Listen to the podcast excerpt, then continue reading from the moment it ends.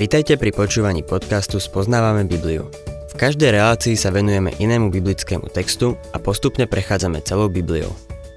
V dnešnom programe budeme rozoberať list Efeským.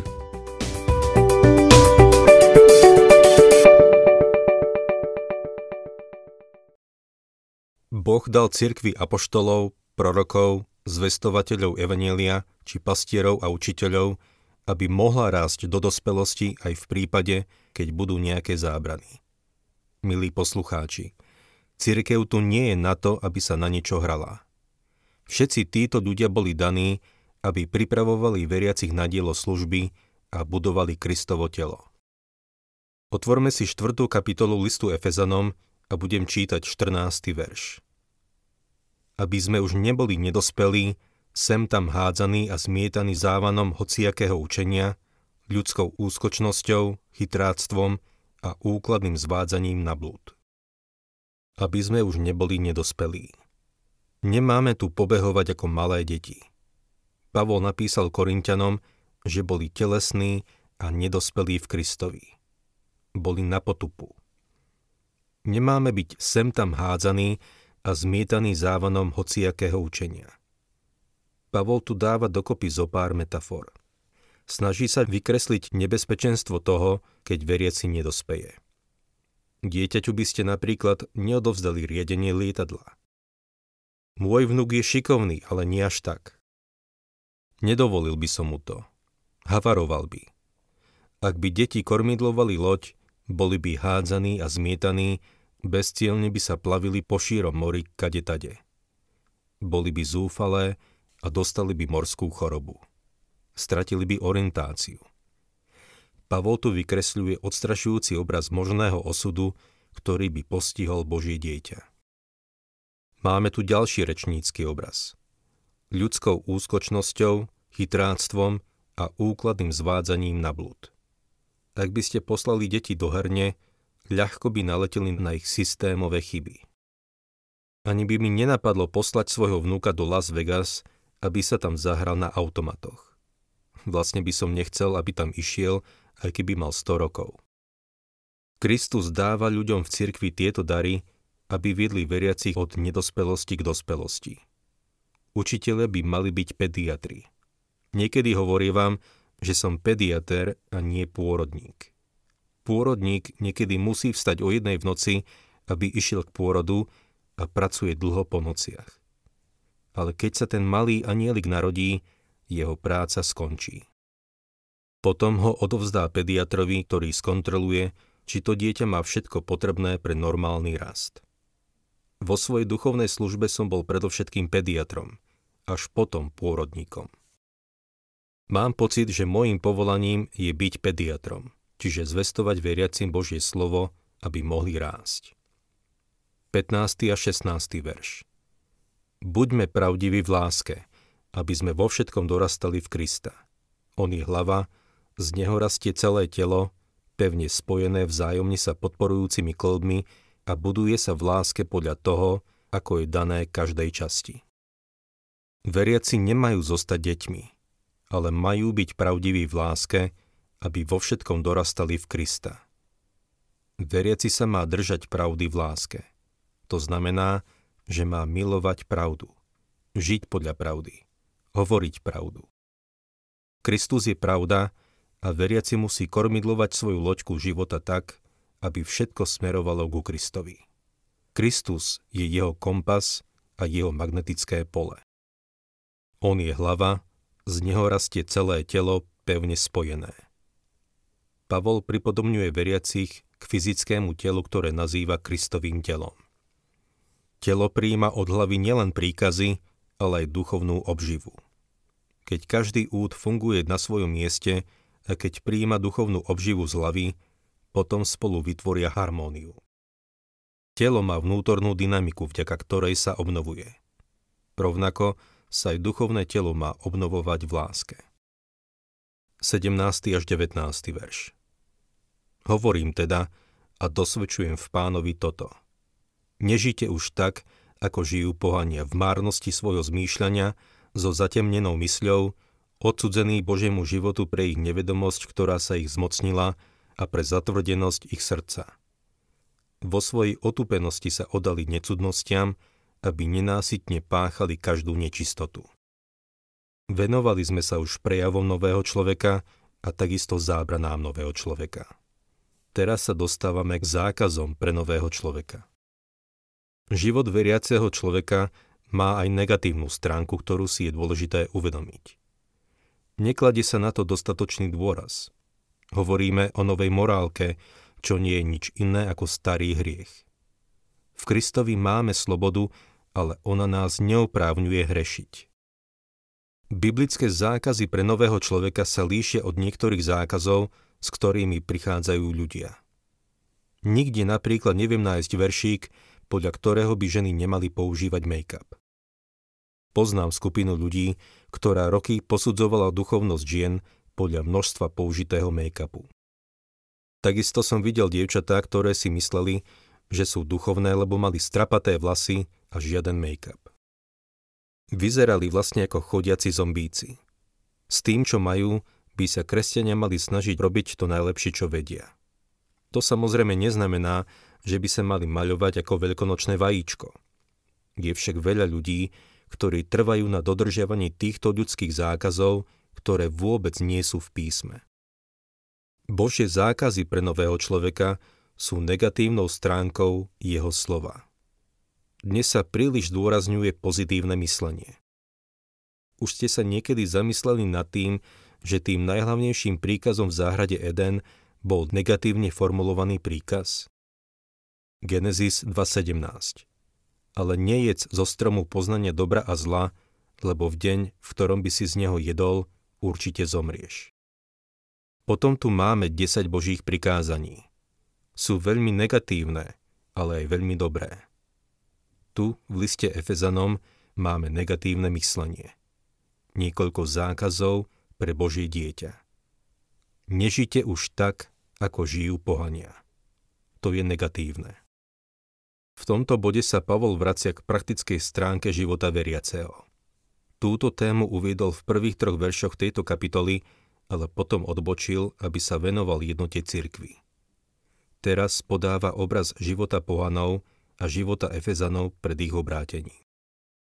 Spomeňme si, že v druhej kapitole vo veršoch 11 a 12 im povedal, ako boli vzdialení, boli cudzinci bez nádeje a bez Boha v riechu.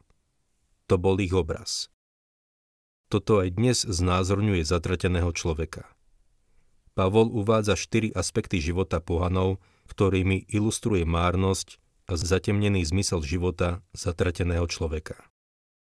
Nežite už tak, ako žijú pohania v márnosti svojho zmýšľania. Márnosť zmýšľania spočíva v prázdnej ilúzii, že uspokojenie života je v riechu. Tak veľa ľudí kráča týmto smerom. Je mi tak ľúto mladých ľudí, ktorí sa nechali zviesť podporovateľmi ne- podporovateľmi nemorálnosti ako životného štýlu. Jedno dievča sa mi zverilo, že dvakrát podstúpilo prerušenie tehotenstva. Dve zavraždené bábetka. A nebola ani vydatá. Aký je to život? To nie je šťastný život, ktorý Boh zamýšľal pre svoje deti, milí poslucháči. Je to život zatrateného človeka, ktorý žije v márnosti svojho zmýšľania. Je to prázdna ilúzia o živote. Alkoholizmus je ďalšia ilúzia. Berie si svoju daň. Viem o jednej alkoholičke, ktorá začala počúvať toto biblické vyučovanie a zápasy o vyslobodenie z alkoholu. Povedala mi, piť koktejly vyzeralo tak elegantne a sofistikovane. Aké tragické. Ďalej čítame. So zatemnenou mysľou.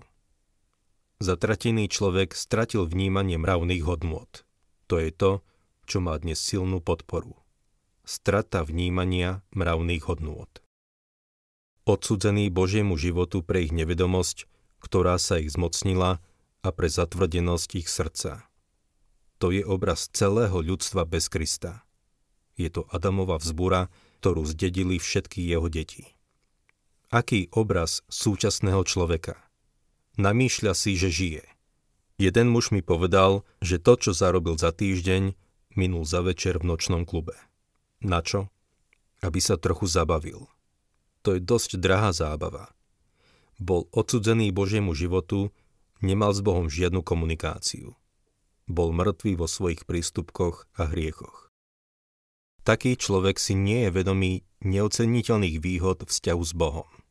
Výsledkom je postupné zatvrdzovanie srdca. Vo svojej otupenosti sa odali necudnostiam, aby nenásytne páchali každú nečistotu. Pokračovanie v tomto stave mravnej nemiestnosti ich stiahuje dole na úroveň, v ktorej už necítia, že by robili niečo zlé. Dnes je veľa takých ľudí. Sú apatickí Výsledkom toho je to, že sa len rútia do ďalších nemravností a necudností.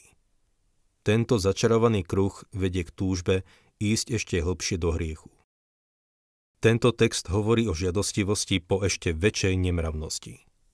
Ľudia, ktorí žijú v hriechu, sa nikdy neuspokoja so svojím hriechom. Sú nútení hrešiť. To je význam prvej kapitoly Rimanom, že Boh ich vydal na pospas nečistote pre túžby ich srdc. Čítajme ďalej 20. a 21. verš. Vy ste sa však u Krista takým veciam neučili. Ak ste o ňom naozaj počuli a boli ste v ňom vyučení podľa pravdy, ktorá je v Ježišovi. Tu vidíme kontrast so životom pohanov. Ak niekto nepočúva Ježiša, potom Ježiš nemôže byť jeho spasiteľom. Pán Ježiš je pastier, a jeho ovce počujú jeho hlas. Ak si nepočul jeho hlas, potom nie si jeho ovečkou. Ako sa môžu pohania zmeniť? Čo musia urobiť? Musia počúvať Krista. Musia ho počuť. Musia sa od neho učiť. Tí, čo nie sú jeho ovečkami, ho nepočujú.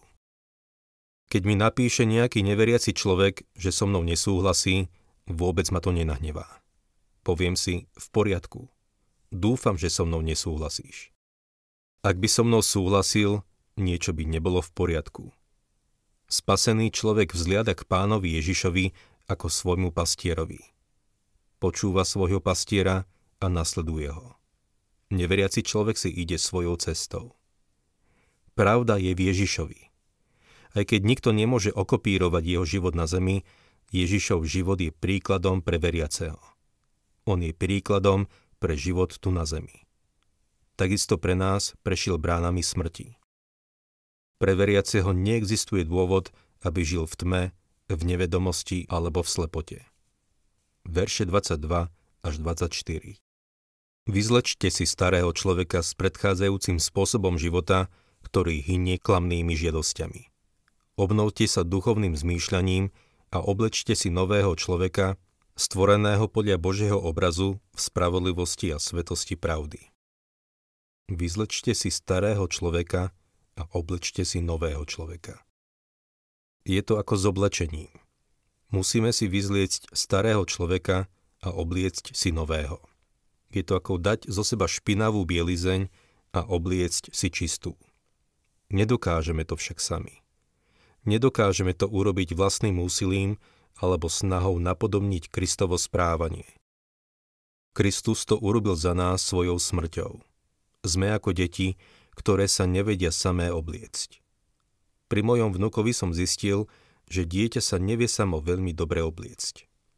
Nám ako kresťanom sa to nikdy nepodarí a ani sa o to nemusíme pokúšať. Kristus to pre nás už urobil. V liste Rimanom čítame, že starý človek už bol ukrižovaný v Kristovej smrti. Rimanom 6.6 Veď vieme, že náš starý človek bol spolu s ním ukrižovaný, aby bolo zneškodnené telo hriechu, aby sme už viac neboli otrokmi hriechu. Vzhľadom na to, že starý človek už bol ukrižovaný s Kristom, máme si ho vyzliecť v moci Ducha Svetého. To neznamená, že telesnosť, tá stará prirodzenosť je v tomto živote zničená. Starej prirodzenosti sa nezbavíme, ale nemáme podľa nej žiť. Čiže nesmieme jej dovoliť, aby nás ovládala. Na druhej strane máme novú prirodzenosť. To je výsledok znovuzrodenia Duchom Svetým. Ak je niekto v Kristovi, je novým stvorením. Oblečte si nového človeka stvoreného podľa Božieho obrazu v spravodlivosti a svetosti pravdy. Z tohto môžeme vidieť, že Kristova spravodlivosť je pripočítaná. To všetko musí byť v súlade s Božím svetým charakterom. Keďže nás Boh vyhlásil za spravodlivých a uviedol nás na nebeský trón v Kristovi Ježišovi, náš život tu na zemi by mal zodpovedať nášmu postaveniu.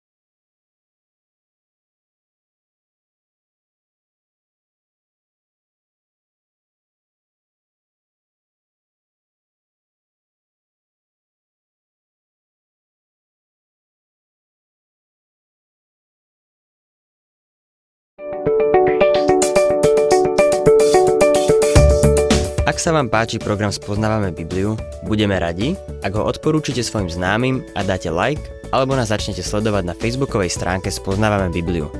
A ak vás niečo oslovilo alebo zaujalo, napíšte nám cez Facebook alebo na adresu spoznávame.bibliu zavinač gmail.com.